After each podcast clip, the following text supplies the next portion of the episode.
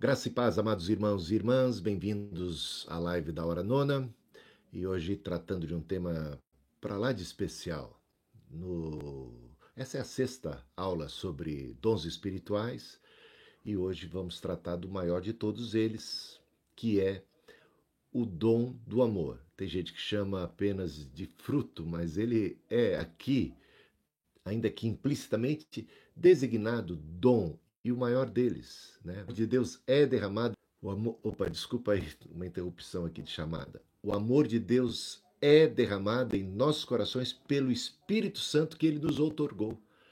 Portanto, o amor é uma dádiva de Deus comunicada e transmitida pelo Espírito Santo. Nós o amamos porque primeiramente ele nos amou.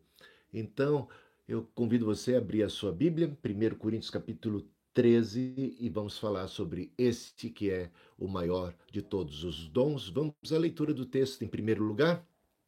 Então, sejam todos muito bem-vindos. Diante da palavra de Deus, nós estamos um texto que é praticamente uma poesia, né? É um, canções e mais canções já foram compostas a partir né, desta letra, digamos assim, né, deste poema de tão belo que é.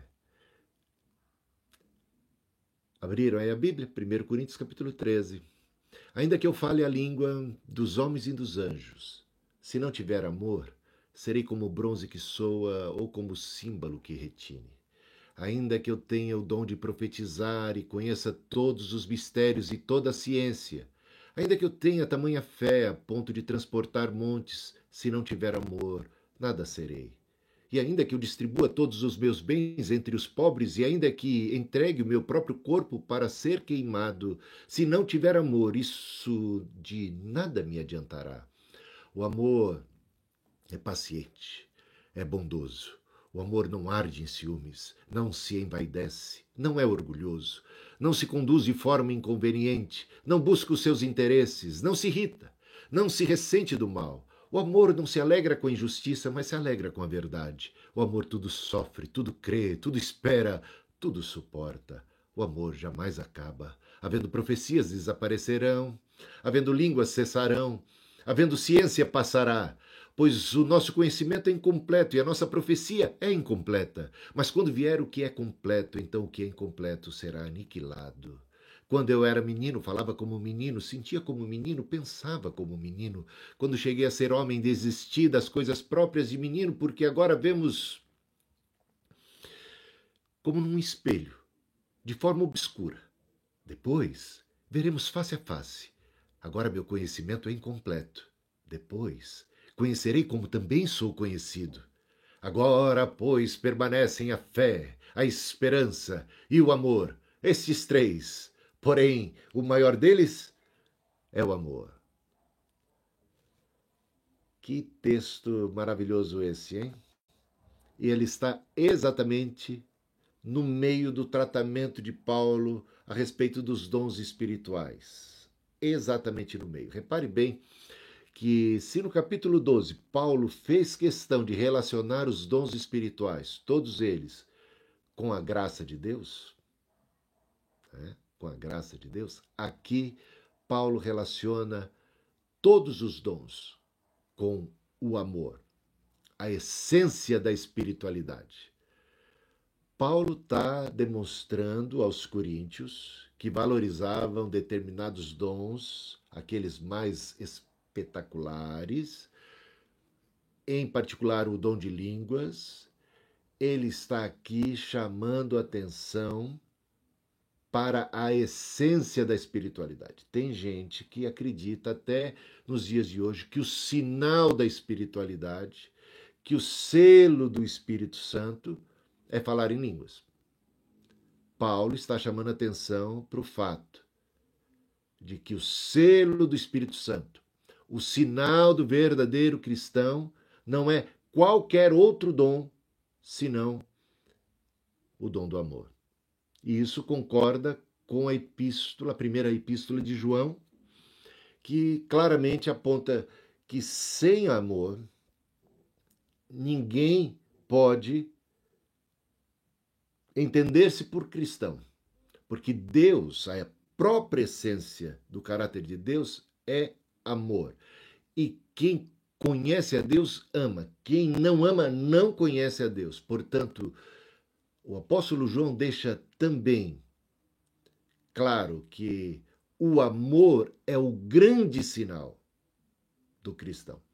Jesus já tinha dito: o homem, a mulher, a pessoa espiritual é aquela que revela os frutos, pelos seus frutos os conhecereis. Ele ainda disse: muitos daqueles, naquele dia, no dia do juízo final, vão se achegar a ele para dizer: Mas, Senhor, em teu nome não fizemos isto, não fizemos aquilo. E aí descreve-se realizações e operações maravilhosas, sinais, digamos assim, que as pessoas têm. Olha, sinal da espiritualidade. É, mas o Senhor se voltará para muitos desses e dirá: Por que me chamais Senhor, Senhor, se não fazeis o que vos mando? Apartai-vos de mim, vós praticadores da iniquidade. Então, tem muita gente que tem dom e dons diversos, mas não tem o dom por excelência que é o amor. E Paulo vai tratar exatamente dessa questão aqui, né? Vinculando a prática e o exercício dos dons ao maior de todos os dons, sem o qual nenhum dom ou o conjunto de todos eles é vazio, é sem significado, não tem razão de ser alguma. Paulo termina o capítulo 12 é, incentivando os cristãos a buscarem, a aspirarem pelos melhores dons, e ele passa agora a mostrar um caminho sobre modo excelente, né? E a ideia a ideia do amor nem sempre é muito compreendida na no contexto religioso. Aliás, Jesus veio para demonstrar a essência do caráter de Deus, o amor de Deus e Jesus não era compreendido pelos religiosos da época. Por vezes ele era recriminado, né? Como a gente vê lá, deixa eu ver um texto bom, né? Olha, Lucas capítulo 15, versículo 2. Esse homem recebe pecadores e come com eles. Uma crítica feita a Jesus que se repetia constantemente. Esse homem, falando de Jesus, ele ele não é espiritual, veja com quem ele está andando, veja com quem ele está comendo, veja com quem ele está se relacionando. E criticavam e criticavam a Jesus, e é por isso, né? aliás, isso está no capítulo 15 de, de Lucas, é por isso que Jesus responde com três parábolas. Lembram disso? Três parábolas que mostram como Deus ama e como Deus ama aqueles que não merecem ser amados como Deus ama né, os pecadores, os perdidos. E aí ele começa a série de parábolas falando da parábola da ovelha perdida. E Deus ama como aquele pastor que, tendo perdido uma de suas ovelhas, deixa as 99 no aprisco e vai em busca da que está perdida o valor, o amor, o cuidado que ele tem e, e a busca salva, resgata e traz para o aprisco novamente e há uma grande festa pela recuperação desta ovelha perdida. E aí, na sequência, a parábola da dracma perdida. Alguém perde uma moeda de valor dentro de casa e não sossega enquanto não encontra e quando encontra fica muito feliz, porque tratava-se de algo valioso e precioso. Mostra o valor e, o, e o, o, valor que Deus dá àquilo que está perdido, enquanto os outros desprezavam os perdidos. Não queriam nem comunhão, nem relacionamento e, e execravam, marginalizavam os perdidos. O amor era apenas para aqueles que mereciam amor. O amor entendido em termos né, de um próximo, de um próximo legal, amigo, de um próximo parceiro. Quem é o meu próximo? Quem é o meu próximo? Nesses dias de, de pandemia, tem, tem gente que diz: Ué, você conhece alguém que está morrendo? Ah, você não conhece ninguém? Não, isso aí é, são apenas números, né? Ou seja, a indiferença em relação àqueles que a gente não conhece ou, a, ou aqueles que não são do nosso convívio. E quem é o nosso próximo? Como é que Jesus respondeu a essa questão, né? Quem é o próximo? Quem é o próximo? E a parábola do bom samaritano se apresenta. Quem é que foi o próximo do judeu? Não foi um outro judeu, não foi nem o sacerdote, não foi nem o levita, foi um samaritano, alguém, digamos assim, de uma tribo rival. é, tá entendendo que próximo, que amar, segundo as escrituras, segundo o coração de Deus, é amar aquele que não merece ser amado.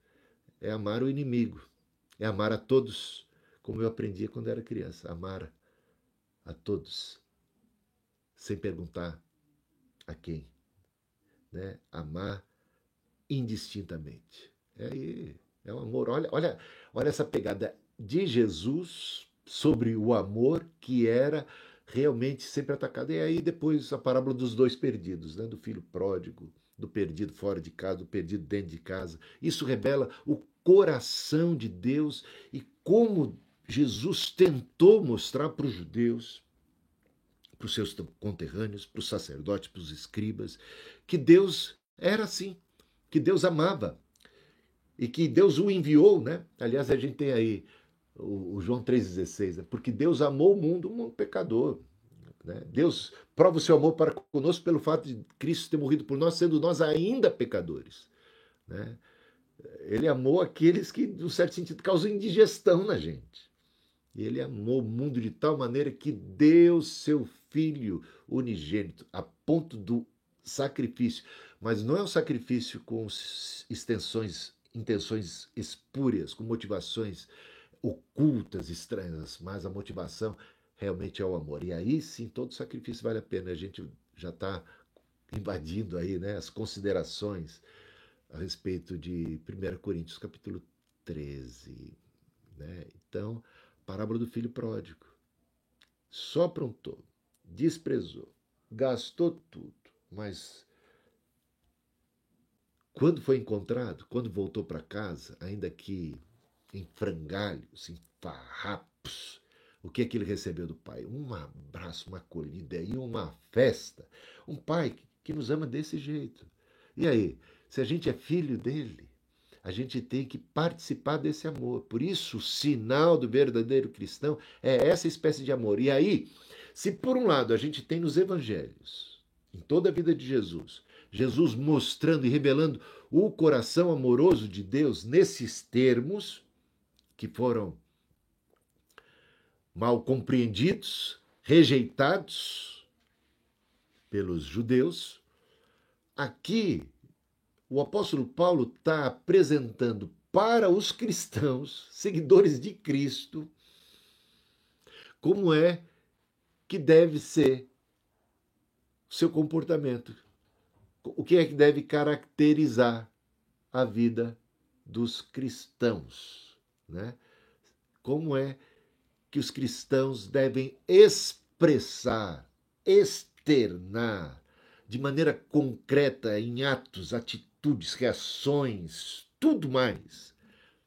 Este grande e tremendo amor que é só possível por milagre, porque Deus desceu do céu na pessoa de seu Filho Jesus Cristo e se deu por nós e mostrou para nós o que é amor, e mais que isso, enviou seu Espírito e nos revelou em Cristo e derramou o amor pelo Espírito em nossos corações, nos deu um novo coração. É um milagre. É uma dádiva de Deus. Nós o amamos porque, primeiramente, ele nos amou, é uma dádiva do Espírito que é derramado em nosso coração, e esse é o grande sinal do cristão. O cristão é conhecido pelo amor, tá? Então, vamos um pouquinho mais abaixo. Ah,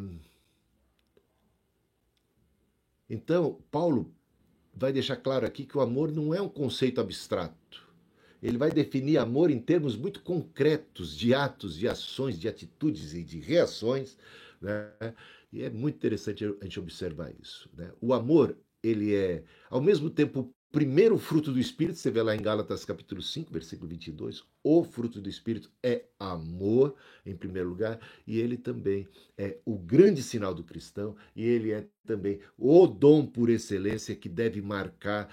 E é muito interessante, se Paulo no capítulo 12 falava da variedade, diversidade de dons e, e, e que nem todo mundo tinha todos os dons, e que o Espírito Santo distribuía os dons como bem ele entendia, que não era uma coisa da gente escolher, né? que era uma coisa da gente entender que Deus tem um propósito e nos planta no corpo de Cristo. E, e, e, tudo mais, e que o Senhor trata cada um individualmente, dá a cada um um determinado, ou um ou mais dons, mas de maneira individualizada. Agora, no capítulo 13, ele fala sobre um dom que deve sim caracterizar a vida de todos os cristãos. Não há cristão que possa prescindir desse amor, desse dom. Não há cristão que possa dizer assim: eu tenho todos os outros, ah, meu dom não é o amor. Não dá para dizer isso. Não dá para você escolher, não dá para você, de repente, dizer que é possível caminhar e sobreviver como cristão sem a partilha, sem a comunicação, sem abraçar esse dom. Tá? Então, quando o Senhor opera a regeneração, ele derrama em nosso coração o Espírito Santo, nos dá um novo coração, é uma tremenda salvação e somos agora participantes desse amor de Deus e devemos crescer, né? Nesse fruto do Espírito, enchendo-nos do Espírito Santo. Então não dá, é uma diferença bem clara aqui. Paulo então conduz os seus, os seus ouvintes né, a respeito dos dons no capítulo 12, dizendo assim: não pode ter divisão. O dom não pode é, é, ter rivalidade. E o que é que vai caracterizar os cristãos e vai dar para eles a capacidade de, de se portarem na vida, no seio da igreja, de ministrarem seus dons e promoverem a edificação do corpo de Cristo e resolverem suas pendengas e diferenças, os ataques e reagirem de modo apropriado, é exatamente o dom, o dom do amor, tá bom? E esse dom do amor aqui, o Paulo, Paulo é muito interessante que Paulo use o termo agapau, agape, né? O agape, ele usa esse termo em vez de usar o filéu, o filos. Ah, era possível ah, e era mais comum, muito mais comum naquela época, ah, o filéu para falar de amor, de relacionamento, ah, um amor fraternal, um amor entre pessoas, né? Claro que o eros era uma, um outro termo grego para falar de amor, mas em termos muito mais físicos, sexuais e tal sensuais, mas o, amor, o, o termo filéu era utilizado com frequência. Existia também o termo agapau, o termo agape, existia, mas o problema é o problema é que ele era muito pouco usado, muito pouco usado. Paulo, a propósito, toma emprestado, não apenas ele, todos os cristãos vão fazer o mesmo. Vai tomar emprestado esse essa palavra grega que não era comumente usada e vai dar comunicar para esse para esse termo, vai dar uma vai potencializar esse termo para que ele possa se referir mais exclusivamente à espécie de amor mais sublime, mais elevado. E a gente já vê Jesus fazendo isso naquela conversa com com Pedro: Pedro, tu me amas? E as duas primeiras perguntas de Jesus, ele usa esse termo, o agape. E o, o Pedro responde com filéu. Interessante, né? Interessante ver esse jogo de palavras ali. E esse, parece que Paulo captou que existe sim, então, um sentido em que agape vai, agape vai ser o termo para falar de um amor muito mais poderoso, de um amor por aqueles que não merecem amor, né? Como Deus em Cristo nos amou, nós ainda pecadores. Um amor extraordinário que vem de Deus, tá bom? Então é interessante que a partir daí, a partir do cristianismo, esse termo ele, ele torna-se o termo mais sublime né, na língua grega para falar de um amor, de um amor mais nobre, né? Tá bom? Então vamos adiante aqui. Ah, eu, vou, agora para o texto em si. Vamos lá para 1 Coríntios capítulo 13, voltando aqui, veja só eu passo a mostrar um caminho ainda mais excelente. Termina assim o capítulo 12. Como é que ele, como é que ele começa aqui? Ainda que eu fale a língua dos homens e dos anjos. Mais uma vez ele entrou nessa questão do falar em línguas. Ele bateu bastante já nessa tecla no capítulo 12. Pelo menos por duas vezes você vê ele trabalhando a questão. No capítulo 14, aula de amanhã, hein? Capítulo 14, exclusivamente praticamente inteiro sobre a questão do dom de línguas. A gente então percebe que o dom de línguas era, dentro do contexto da igreja de Corinto, um dom muito polêmico, que gerava divisão no corpo de Cristo, por falta de compreensão, por ignorância, por supervalorização desse dom em detrimento de outros, uma confusão se dava a respeito de dom de línguas. Veja, três capítulos. Nos três capítulos, esse dom é mencionado. Tá? E ele agora, que ele vai falar sobre o caminho sobremodo excelente, mais excelente, ele já começa tocando na questão do dom de línguas. Ainda que eu fale as línguas dos homens e dos anjos, e aqui entenda-se língua dos homens, um fenômeno que se deu em Atos capítulo 2. Lá, o Espírito, quando foi derramado, as pessoas cheias do Espírito Santo passaram a falar em outros idiomas conhecidos que puderam depois serem é, entendidos. Um outro fenômeno se dava nos ouvidos, cada um entendia na sua própria língua materna. Então, ainda que eu tivesse um dom de falar a língua dos homens, parece sim uma referência ao que aconteceu em Atos capítulo 2, no dia de Pentecostes basicamente um fenômeno irrepetível. Aquilo de falar em outros idiomas e até promover conversões a, par a partir do fenômeno, né? É, é alguma coisa rara de se encontrar. Agora, outro dom de línguas aqui também aparece, que é a língua dos anjos, ou uma língua estranha à humanidade, uma língua desconhecida do universo, né, humano. Uma língua que transcende, que é de outro mundo, que é de um outro universo, que é de uma outra dimensão. No caso, ainda que eu fale a língua dos anjos.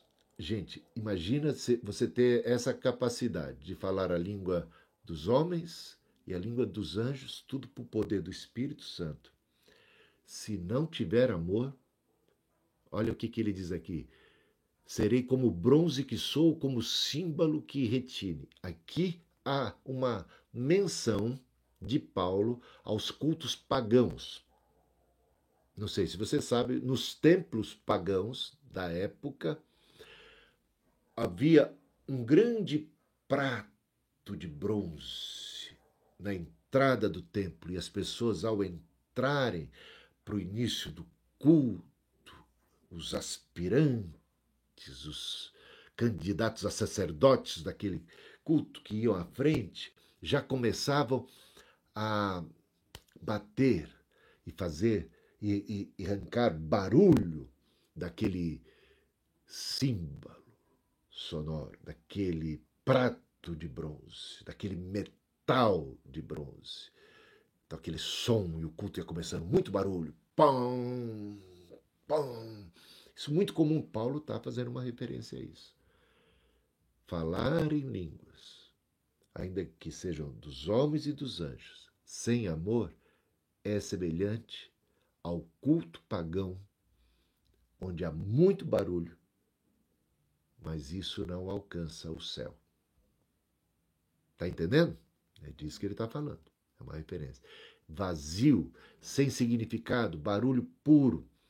É como um, um caminhão, às vezes passa caminhão aqui na rua, aqui meio descido, vem aquele caminhão vazio, descendo a ladeira, e é uma barulhada. Quanto mais vazio, mais barulho. É como um, um, um trem, né? Vazio e pá, pá, pá, aquele barulhão. Então, muito barulho, sem essência, sem o amor, vazio. Pode impressionar os incautos, os ingênuos, os tolos, os ignorantes, mas não alcança o céu. É como um culto pagão. Tá bom? Vamos lá. E ainda que eu tenha o dom de profetizar, aí outro dom importante. Quem é que no Antigo Testamento tinha dom de profetizar, mas era um canalha? Balão? Vamos lembrar só dele, né? Para começar. Balão era homem de Deus? Tinha dom de profetizar? Tinha. Profetizava coisas boas? É, de vez em quando, sim. Mas era crápula? Era. Era corrupto? Era.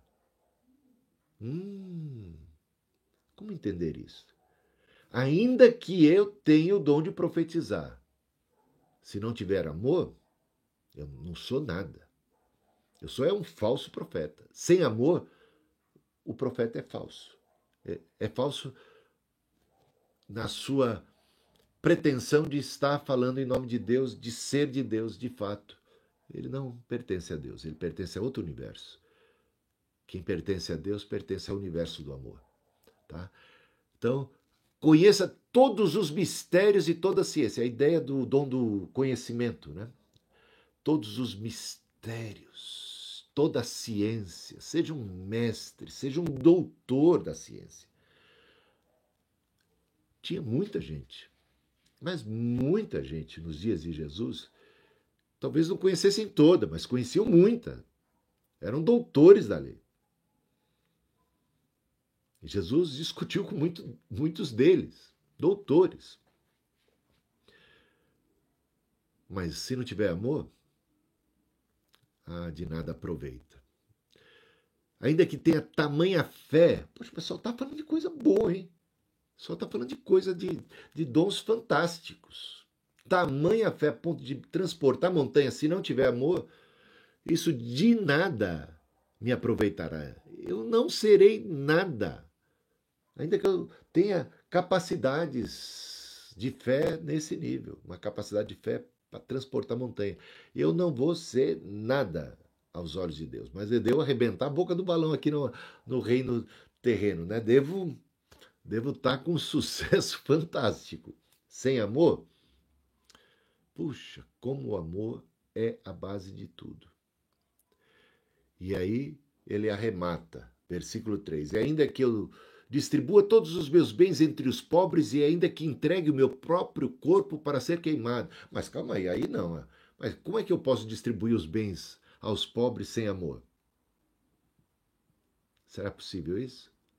Pode, pode ser. Posso, posso fazer isso por constrangimento. Posso fazer isso porque, de alguma maneira, existe uma outra força me constrangendo, me obrigando, para eu não ficar mal na fita. Posso fazer isso para ganhar a próxima eleição. Hum. Posso fazer isso por interesses escusos, por ambições pessoais, sem verdadeira preocupação com os outros. Posso, infelizmente. E a gente vê muito disso acontecendo no meio político.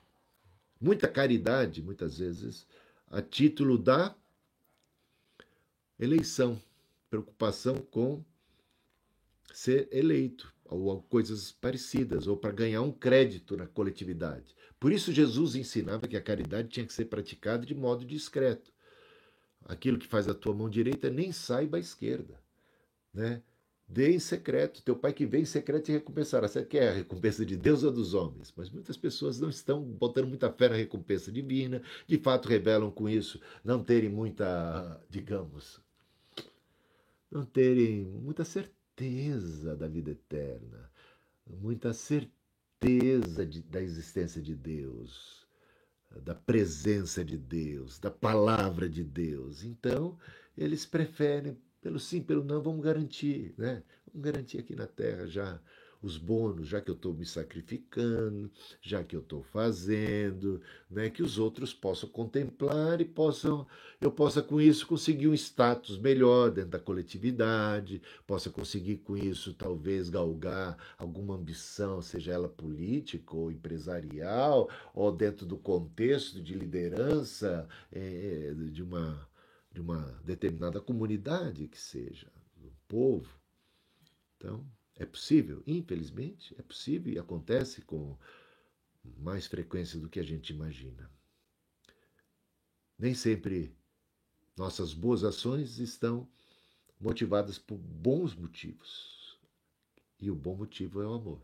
Sem ele, nossas ações podem impressionar a coletividade, o mundo ao nosso redor, mas tem pouco valor, ou nenhum valor diante de Deus. Não sabemos dizer só que para nós, ele diz aqui, de nada adiantará, ainda que eu seja capaz de me sacrificar, de me colocar como mártir.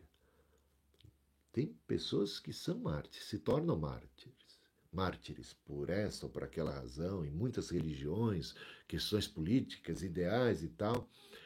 Bom, a questão é: o que é que motiva alguém para para fazer isto ou aquilo. E se a motivação não for o amor, então ela é uma, um ato que para nós, diante de Deus, não servirá de absolutamente nada. Isso de nada me adiantará. Aí passa o apóstolo Paulo a descrever o amor em termos muito concretos. Amor não é um sentimento abstrato, uma coisa intimista, uma coisa. Sabe? Deus sabe o quanto eu, eu amo. Ah, você deve, deve saber o quanto eu te amo. Ué, deve saber como. Né? De fato, quem ama expressa isso de maneira muito, muito concreta e muito rápida. Né? De muitas maneiras. Não dá. O amor não fica oculto.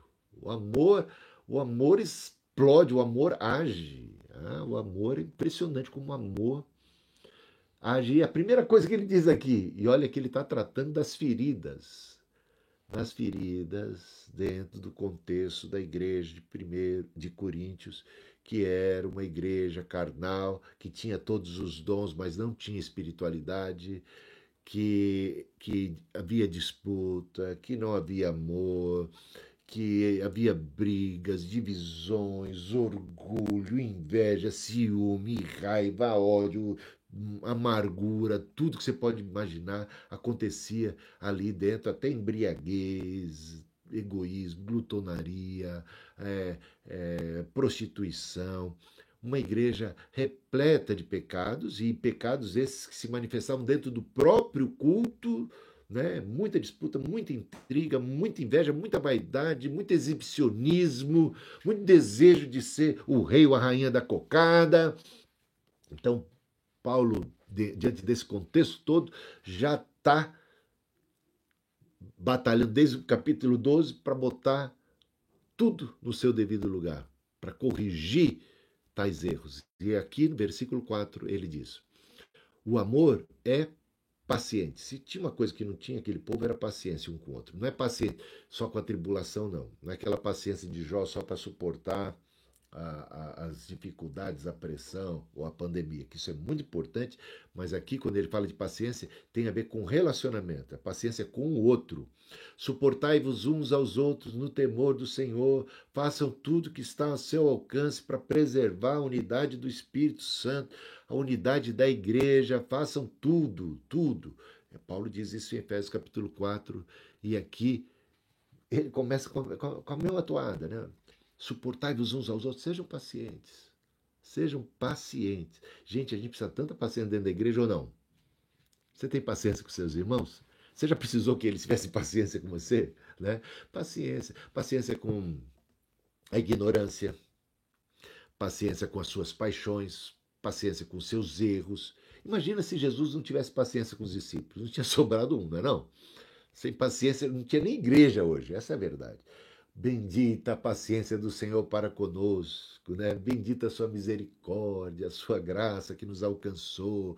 E um dia, visitados por tamanha graça, sendo objetos desse amor, dessa paciência divina, como podemos nós não estender essa paciência ao próximo?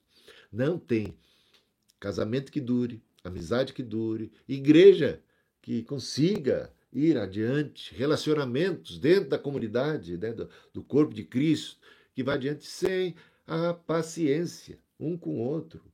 E hoje, você tem paciência com pessoas que pensam diferente de você politicamente? Você tem paciência com gente que torce para outro time e ainda fica com implicância? Ou não tem dentro da igreja?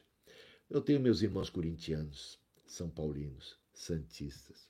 Eu tenho os meus irmãos de direita, tem uns que são de extrema direita. Tem os irmãos de esquerda, tem os que são de extrema esquerda. Ai, eu tenho que ter uma paciência com os extremistas, né? Senão são meus irmãos. E aí, você tem paciência? A dificuldade do que é de extrema esquerda ter relacionamento com o que é de extrema direita, dentro da igreja, ou não tem? Ah, e hoje as pessoas, hoje as pessoas cortam relacionamentos familiares por causa de política. Por causa de coisas desse tipo, de opinião dentro da igreja sobre dons espirituais. Pessoas que pensam diferente de você a respeito de dons espirituais. Ou não tem, né? Você tem que ter paciência com eles. Se você é uma pessoa cheia do Espírito Santo, então você sabe do que eu estou falando. Pessoas cheias do Espírito Santo têm como fruto a paciência. A paciência, a tolerância, a compreensão, um carinho, né? dá uma releva algumas coisas, paciência. Então, a paciência parece ser uma atitude mais passiva de como nós reagimos quando somos provocados. Você já foi provocado? Hoje, hoje, alguém já te provocou hoje? Como é que você reage às provocações de toda espécie, né? Provocações de toda espécie. Quando você é ofendido, como é que você reage? Né? Então, atitude de uma pessoa cheia do Espírito Santo é uma atitude do amor, e o amor é paciente. Ah, mas não é apenas de maneira passiva. Aqui a gente vê casado com a paciência, o amor é bondoso, benigno. Não basta.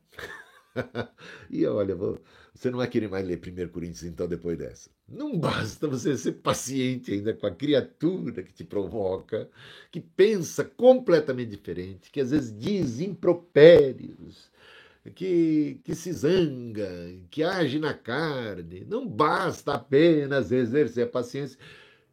A ação do Espírito Santo, que derrama o amor de Deus no nosso coração, nos leva a ser ainda bondosos caridosos, benignos. Aí a gente vai lá para Romanos capítulo 12, né? O que, que a gente tem que fazer com, com quem nos amaldiçoa? Abençoar. Nunca pagar o mal com o mal, pagar o mal sempre com o bem. Então, você é paciente. A gente diz assim: você mata no peito, domina a ofensa com paciência Bota ela na a bola, tô falando de futebol, hein? Bota ela agora debaixo do controle, tá, tá no gramado e rola agora a bola. E rola a bola de um jeito, né, a contribuir porque nós estamos jogando no mesmo time. A contribuir, você passa a bola de volta para a pessoa, mas na medida, sabe? Você dá aquele passe na medida, você recebeu um canhão, mas você domina no peito. Você, tem a categoria do espírito, quem tem a categoria do espírito domina no peito, domina coloca ela no chão e devolve na boa. Quem, quem é do futebol sabe do que eu estou falando, hein? Sabe do que eu estou falando. Porque às vezes alguém que é do nosso time quer complicar o nosso lado, dá aquele petardo, daquela, sabe, aquele passe estranho só para você às vezes ficar numa situação delicada, não conseguindo dominar direito. Mas quem tem a categoria do espírito não reage mal, domina né? Volta e ainda devolve bem. Paga o mal com o bem, amontoa brasas vivas da cabeça do adversário, né? Faz o bem. Se teu inimigo tem fome, dá de comer, trata com benignidade.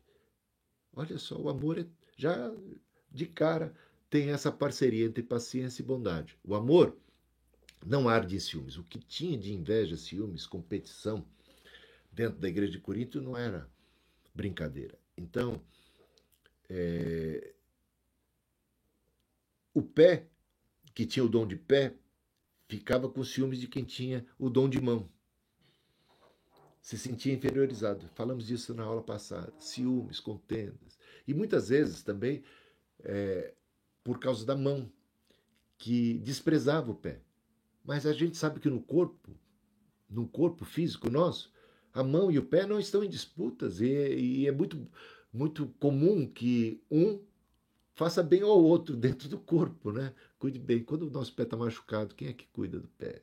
Né? A nossa própria mão vai lá ajudar, vai lavar o pé, vai dar uma força para o pé, fazer às vezes uma massagenzinha no pé, né? Então o pé é tão importante quanto a mão, cada um no seu lugar. Mas dentro daquela igreja havia ciúmes, disputas, e alguns achavam-se, e esse é um outro problema sério, é a gente achar que porque a gente recebeu o dom de pé, nós somos menos amados por Deus. E a gente tratou disso na aula passada, né? Como isso não tem nada a ver, ou como ah, então a gente, meu galardão vai ser menor porque eu tenho dom de pé. E a gente viu que até um copo d'água que alguém dê a um profeta coloca ele já aos olhos de Deus na condição de receber galardão de profeta. Você já ouviu isso da boca de Jesus, não viu? Então, as coisas como Deus enxerga normalmente são diferentes da maneira como nós as enxergamos. Então, nada de ciúmes, nada de disputa. Deus ama todos. Deu o dom maior, que foi o seu Filho Jesus Cristo. Deu o dom maior, que foi o próprio Espírito. Deu o dom maior, que é o amor. E isto tudo para todos os crentes, sem nenhuma distinção. E isso é que importa. Deus operando tudo em todos. Os outros dons estão em categoria bem inferior ao supremo dom da salvação, supremo dom do Cristo, supremo dom do Espírito, supremo dom do amor que com o Pai, Filho e Espírito Santo estão aí em nossa vida. O restante é função. O restante tem a ver com o propósito de Deus para o exercício para da nossa missão aqui na terra. Pura e simplesmente. Seja fiel. Corresponda ao dom que Deus te deu e sinta-se muito amado por Deus, muito amada pelo Senhor. Tá bom? Ele não se envaidece. Então, se por um lado tem gente com ciúmes se sentindo por debaixo da carne seca, tem gente se sentindo por cima da carne seca. O rei da cocada, com ciúmes, com, com, com orgulho, com vaidade. Então, é, é gente com baixa autoestima dentro do corpo de Cristo, é gente com complexo de inferioridade, gente doente, porque isso é uma doença e deixa eu falar uma coisa para vocês. Preguei, preguei domingo passado, é, e lembrei agora, não ia nem falar isso, mas lembrei. Tem tudo a ver com isso, com essa questão. Lembra do povo de Deus que viveu 400 anos no cativeiro egípcio, clamou, Senhor foi liberto por mão forte de Deus, as pragas vieram sobre o Egito, o mar vermelho se abriu, e receberam depois as tábuas da lei no deserto, e tinha uma coluna, é, é, uma nuvem de dia, uma coluna de fogo durante a noite, maná, codornizas, água que saía da pedra, um cuidado de Deus para com eles tremendo vitória que o Senhor dava para eles né, em todo aquele percurso do deserto contra nações inimigas, contra todas as espécies de ameaça, e o Senhor os sustentando, e o Senhor os sustentando.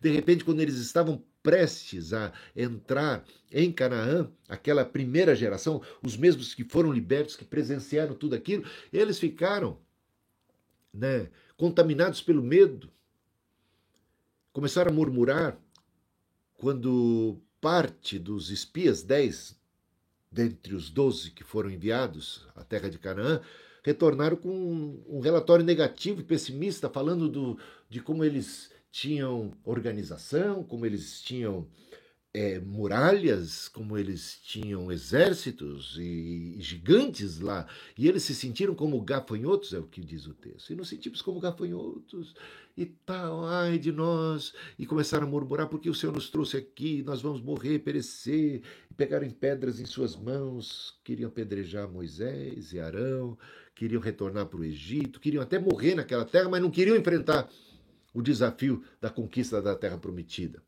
Lembram disso?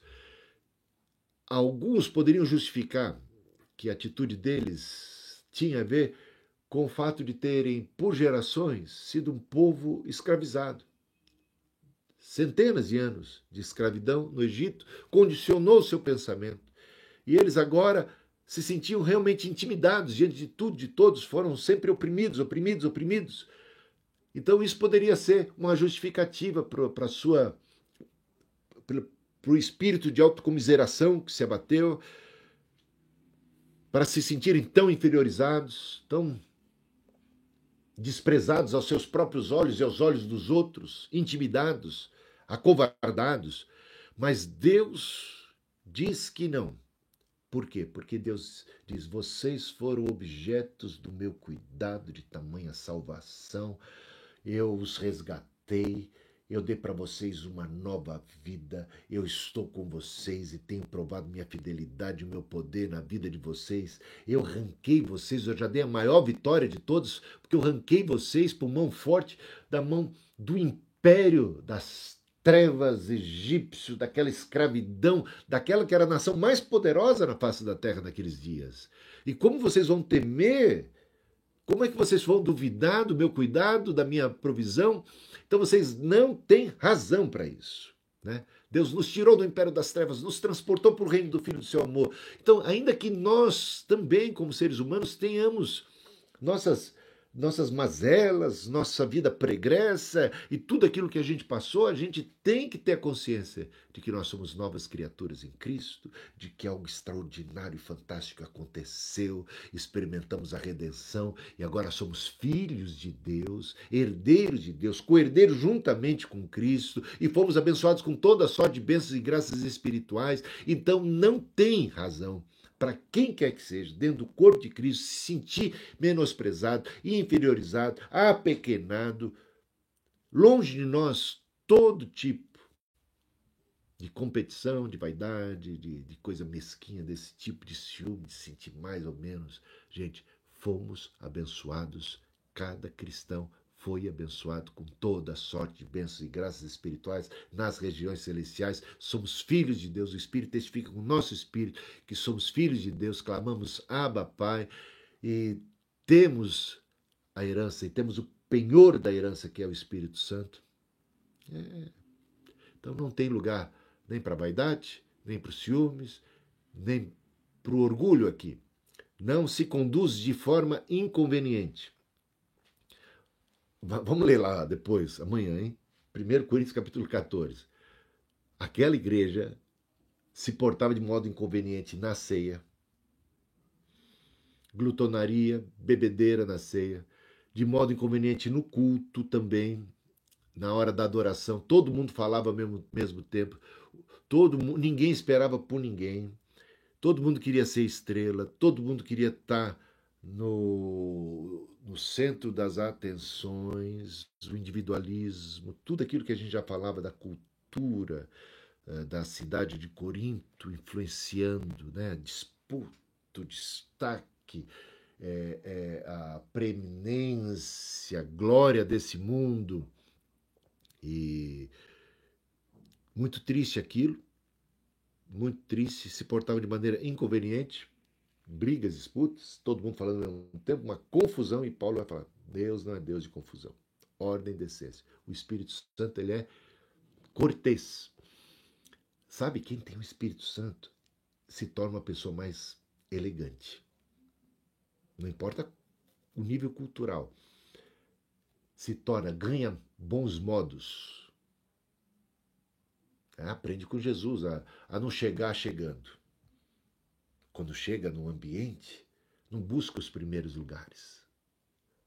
Quem ensinou isso? Não foi Jesus? E agora, pelo Espírito, a gente também não aprende que essa é a atitude? A gente não quer se destacar. A gente não está ali para aparecer. Né? Se o Senhor quiser, Ele vai abrir uma oportunidade. Né? As coisas vão acontecer sem que eu force, sem que eu queira. Senta mais atrás, seja mais discreto e de repente, quem se humilha será exaltado. Deixa Deus te exaltar. Deixa Deus trabalhar. Não seja você a mexer os pauzinhos. Confia no Senhor, né? Age com elegância, cortesia, com respeito. Passa a sua vez. Não, não fique aí agarrada ao seu direito. Tenha o fruto do Espírito, a ação do Espírito. Deixa o amor controlar todas as ações. Isso, nossa, como isso faz bem. Uma pessoa assim é uma pessoa muito agradável. É muito boa de conviver, né? Pessoas assim, pessoas que amam, têm o amor de Deus, é, é de fácil convivência. Né? Todo mundo quer pessoas assim. Você não queria um, um, um sócio assim? Um parceiro, uma parceira? Uh, um amigo assim? Com esse dom? Olha aí, sabe se comportar, é, sabe se conduzir né? não é orgulhoso, não tem também ciúmes, não tem inveja, não fica todo cheio de vaidade, é paciente, é bondoso, é benigno, né? e agora não busca seus próprios interesses, mas o do outro. Né? Vê o lado do outro, serve ao outro. Que, que, que igreja que igreja maravilhosa é essa, cheia desse dom, desse dom, que é o amor não se irrita, não se irrita. Tem um texto, um versículo aqui sobre não se irritar, que é muito, muito interessante. É Tiago, né? Tiago, capítulo 1, versículo 19. Ele diz assim: Seja pronto para ouvir, tardio para falar, tardio para se irar. Pronto para ouvir, tardio para falar, tardio para se irritar, tardio para se irar. Né? Não deixe o sol se pôr sobre a vossa ira, seja paciente. Aí casa mais uma vez com a ideia da paciência, né? É, de dominar o peito, de não se irritar, de contar até 10, de não ser assim uma pessoa irritadiça, que o tempo todo já está bufando e, e, e, recebe tudo mal, da pior maneira possível. Então o amor não se irrita, não se irrita. Ele sofre por muito tempo, ele é muito paciente, né? ele é lento para se enfurecer é, e ele é bondoso. Né? Ah, não se ressente do mal. Mas você não precisa ouvir isso, né? Você nunca se ressentiu do mal, você nunca guardou mágoa, você nunca ficou tomando nota de tudo que fizeram contra você e, e ali repisando e, e, e alimentando um, um, rancor, um certo ódio, um certo instinto, espírito de vingança, né? Não, é, não é problema. Não tem raiz de amargura aí, né? Então, não deve ter mesmo. E é o amor que joga fora tudo isso. O amor joga fora tudo isso. Não se ressente do mal. O amor não se alegra com a injustiça. Ele nunca diz bem feito. Principalmente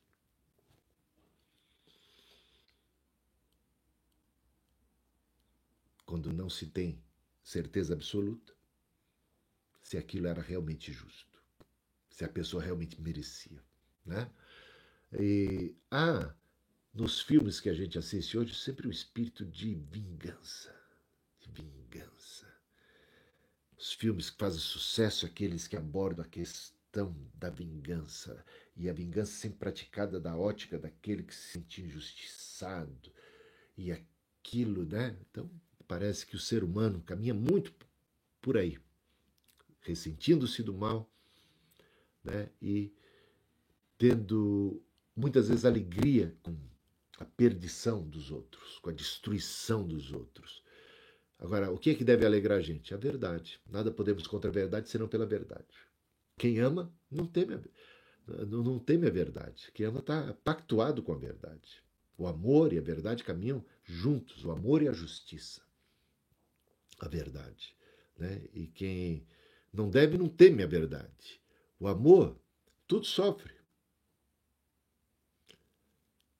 O amor, ele não. Ele é paciente, né? Então a ideia de tudo sofrer.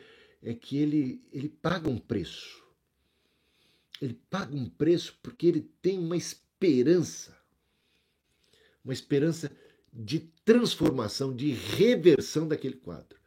E a gente conhece muita gente, muitos testemunhos de pessoas que pagaram preço, que sofreram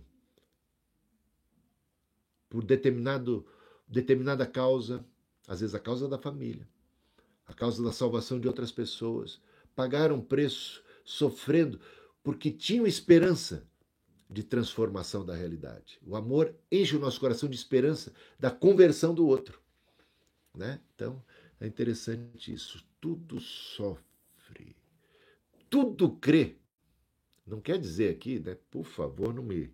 Não vamos entender mal o apóstolo Paulo. Ele não está convidando a gente para ser ingênuo, acreditar em tudo, ser crédulo. E, nossa, é, o espírito crítico, né? o discernimento é uma das virtudes do cristianismo né? o dom de conhecimento, o dom de sabedoria, a palavra de conhecimento, a palavra de sabedoria, profeta, discernimento de espíritos, como provar, julgar as profecias, tudo isso você vai ver dentro desse contexto. Então não tem nada a ver aqui com ser crédulo que engoliu um montão de, montão de lorota, não tem nada a ver. A ideia aqui é outra, tá? A ideia aqui é não suspeitar o mal assim, dar a outra pessoa o benefício da dúvida. Conceder a outra pessoa o benefício da dúvida. Será que foi isso mesmo? Vou deixar que ela explique, que ela esclareça. Não interpretar as coisas da pior maneira possível. Calma. Vamos entender isso melhor. Vamos ouvi-la, né? Será que foi isso mesmo? Será que foi essa a intenção mesmo? Por que, que eu tenho que já pressupor que pessoa tal fez isso com a pior das intenções? Por que, que eu já tenho que concluir precipitadamente? Então, o amor, ele acaba não suspeitando mal, crendo, crendo, no mínimo na possibilidade daquilo que aconteceu ter uma explicação diferente daquela que seria a pior explicação possível, né? Talvez, vamos, vamos ouvir. Então, ele tem uma ele é mais sóbrio na análise das coisas. Ele é mais sóbrio. Ele não é ignorante, ele não é ingênuo, ele não é bobo, ele não é trouxa. Pelo contrário, a ação do Espírito Santo faz com que a gente, todas as nossas antenas estejam muito aguçadas, as antenas do discernimento espiritual que sejam aguçadas. Mas nem por isso a gente já parte do pressuposto de que o pior foi é o que aconteceu e, e a pessoa tinha pior das intenções. Não, a gente. Calma. Quando você disse isso, vamos pensar numa briga de marido e mulher. Muitas vezes a coisa pega fogo, por quê? Porque se suspeita o mal, se crê o pior e não o melhor. Então, o marido pode ter dito alguma coisa no momento de raiva, alguma coisa assim, ou a mulher. Aí, a outra parte pode levar aquilo da, melhor, da pior maneira possível. Né? Ah, quando você disse isso é porque você pensa isso, isso, isso de mim, porque você me odeia, porque você não sei o que e tal. Pode levar para esse lado. E às vezes não é o caso. Não estou querendo também aqui. Eu não boto a minha mão no fogo por ninguém. Não estou aqui entrando nos meandros das discussões marido e mulher, mas a gente sabe que muitas vezes não era aquela intenção. Né? Então a gente não vai suspeitar. A, a, a, sabedoria mostra que a gente não pode já partir do pressuposto do pior, porque isso é errado. Isso é julgar o pior das pessoas. Né? Então, calma. Eu, eu, quando discuto com a Cristina, sempre a gente. A gente discute de vez em quando, sabe? Mas quando discute, uma coisa que a gente procura com mais maturidade, já estamos meio, ó, estou de barba branca, já estou careca, né? já estou careca de saber, digamos, que a gente às vezes tem que tem que relevar algumas coisas que foram ditas e tal. Fala assim, o que, você quis dizer então com aquilo, quando você disse aquilo? Porque aquilo bateu aqui. É, é, não pegou bem. Ou seja, eu não recebi muito bem aquilo, eu queria entender, mas eu permito que a outra pessoa se esclareça. O mais importante não é muitas vezes o que foi dito, mas qual era a motivação, qual era a intenção, o que, que aconteceu, o que estava rolando de fato, e a outra pessoa pode até se desculpar, mas não? Isso é legal, e a gente vai crescendo. Então a gente vai, é, vai discutindo com mais categoria, vai, vai discutindo com mais classe, com mais elegância, diz aqui, é, não se comporta de modo inconveniente. Então a gente vai ter um pouquinho mais de, de cuidado um com o outro, né? E em vez de se pegar a uma determinada interpretação e ficar ali já agarrando-se a ela ferro e fogo e, e não dando mais ouvidos. Então interpreta-se já da pior maneira possível, se aferra aquele ponto de vista e isso complica tudo, complica-se os relacionamentos. Isso costumeiramente acontece dentro da igreja. Aí não quer nem saber, não, eu já sei, eu já conheço falando de tal, eu já, já sei, já sabia que você era assim. Então já pressupõe um preconceito violento e da pior espécie. Então, esse preconceito que já interpreta tudo da pior maneira em relação ao outro é algo que não tem nada a ver com amor. O amor leva a gente a, ser muito misericordioso, bondoso, compreensível né, com a outra pessoa. Bom, já falei bastante. Por hoje estamos chegando aqui aos finalmente, né? Tudo espera, no sentido de que espero que vai melhorar, dá uma, né? Tudo suporta, tem, tá, tá tudo dentro desse mesmo contexto aqui. Eu acho que é, vai quase que chover no molhado. O amor jamais acaba. Bom, calma aí. Talvez o seu amor acabe, né? É, o que, que ele está querendo dizer com isso? O meu amor, o amor de alguém pode acabar. O amor humano, né? Às vezes vira até em ódio, uma coisa louca. O que, que ele quer dizer com essa frase? Ele quer dizer que a virtude do amor estamos falando dos dons e comparando os dons com outros dons, é o único que salta para a eternidade. Né? O amor, o amor é esse dom que ele ultrapassa a barreira do tempo como valor diante de Deus. Né? Ele é, inclusive, o dom que permeia, ou que permeará a nova vida no céu, lá na eternidade. Continua valendo o amor. Profecia perde perde a, a serventia, né? Fé, para quê? Se vamos ver a Deus como Ele realmente é e Ele vai nos ver e nós vamos ali nos relacionar. Não, não há uma necessidade de fé, né? Cura, não. Quem é que vai ter dom de curar? Falar em línguas, bom, bom, já vamos, é, vai ser o nosso idioma natural, sei lá. Não vai ter mais assim essas essas essas revelação, não, tudo vai estar revelado. Bom, conhecimento estará patente a todos, não há ninguém com alguma distinção em relação a isso. Está entendendo? Então, ah, bom, talvez o serviço, a misericórdia que está dentro da questão do amor, continua valendo, então, do lado de lá. Está entendido?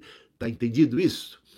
Tendo colocado, então, havendo profecias, desapareceram, havendo línguas, cessaram, havendo ciência, passará. Portanto, quando ele fala que o amor jamais acaba, é em relação a esses dons que perdem a serventia em determinado tempo histórico, quando saltamos para a eternidade, mas enquanto isso não acontece, eles têm o seu valor, só que o amor é aquele que a gente leva para a eternidade, portanto, é característica do cristão aqui e acolá em todo lugar. Pois o nosso conhecimento é incompleto, e a nossa profecia é incompleta, mas quando vier o que é completo, e a gente falava sobre a segunda vinda de Cristo, é que melhor é, é, encaixa-se aqui, né, como é, o que Paulo tinha em mente quando o que quando vier o que é completo. Só realmente a segunda vinda de Cristo, ele trará a plenitude, a completude do saber, do conhecimento da ciência.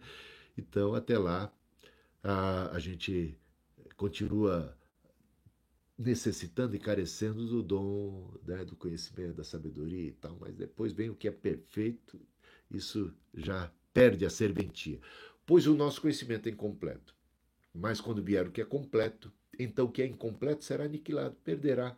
Né? É, vamos ficar só com o que é realmente completo e está na eternidade. Quando eu era menino, e aqui ele dá uma cutucada. Paulo está dando umas indiretas aqui. E aliás, ele já falou isso. Você já leu toda a carta de Paulo aos Coríntios? Ele já chamou eles de criança aqui? Na carta? Já chamou lá atrás. Vocês são meninos em Cristo, criancinhas em Cristo.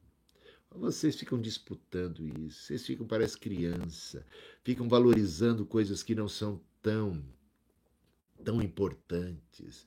É, é, que nem uma criança que, que para ela mais ela é capaz de escolher um pirulito que uma nota de 100, porque não entende a dimensão dos valores, que com 100 dá para comprar um montão de pirulito, não entende. Né? Então, a criança que é, é criança no juízo, é criança nas brigas. Quando você era criança, você brigava? Tinha ciúme, contenda lá dentro da casa, com os irmãos, os amiguinhos, amiguinhos, né? Não tem. Quando é criança, tanto bom. Você vê, quando você vê as crianças, ah, eu já fui assim. Quanta infantilidade, quanta meninice no entendimento, no saber, no conhecimento, no discernimento das coisas, quanta! E quanto disso se encontra em gente adulta dentro da igreja, quanta vaidade, quanta disputa infantil, né? quanto milindre infantil, quanta meninice no, no, manejo das coisas espirituais, no, nos relacionamentos e tudo mais. Quando eu era menino, falava como menino, sentia como menino, pensava como menino. Quando cheguei a ser homem, né? Até que todos cheguem, Paulo aos Efésios, até que todos cheguemos à perfeita varonilidade, à estatura de varão perfeito, maturidade cristã. Esse é o alvo. Não pode, deixando as coisas para trás, ficam menos para o alvo da soberana vocação. Então, cheguei a ser homem, a ideia de pessoa madura, desistir então das coisas próprias de menino que vocês precisam desistir, por favor. Está quase que implorando como é que vocês continuam na meninice. É, nessa bagunça, nessa zoeira toda, nessa disputa e, e, e, e, nessa valorização totalmente inapropriada, inadequada de dons e, de tudo mais. Porque agora vemos como num espelho, de forma obscura. Depois veremos face a face. Agora, meu conhecimento é incompleto, depois conhecerei como também sou conhecido. Agora, pois permanecem a fé, a esperança e o amor. Aqui ele destaca as três principais virtudes do cristianismo: fé, esperança. Por que esperança? Porque, ainda que você tenha fé, você não consegue usufruir tudo aquilo que Deus tem prometido para nós, porque existem coisas que só vamos experimentar na glória. Um corpo incorruptível, né?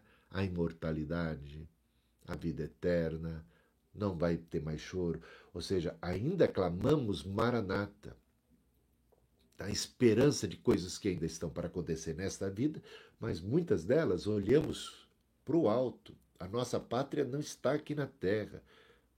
Esperamos novos céus e nova terra.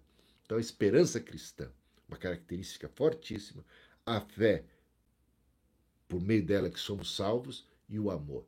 Só que dessas três, o maior é o amor. É a única que salta para a eternidade. Fé fica por aqui mesmo, debaixo do sol, até a segunda vinda de Cristo. Esperança igualmente. Quando vem a segunda vinda de Cristo, a esperança se concretiza na sua plenitude. Mas o amor vale aqui e vale lá. Ah, bom, espero ter contribuído para a compreensão.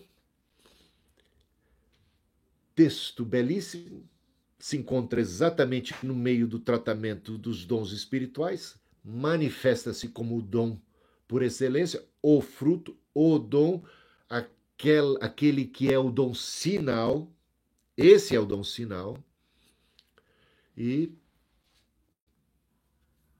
sem ele não dá para ser cristão, tá bom? É nele que a gente tem que crescer.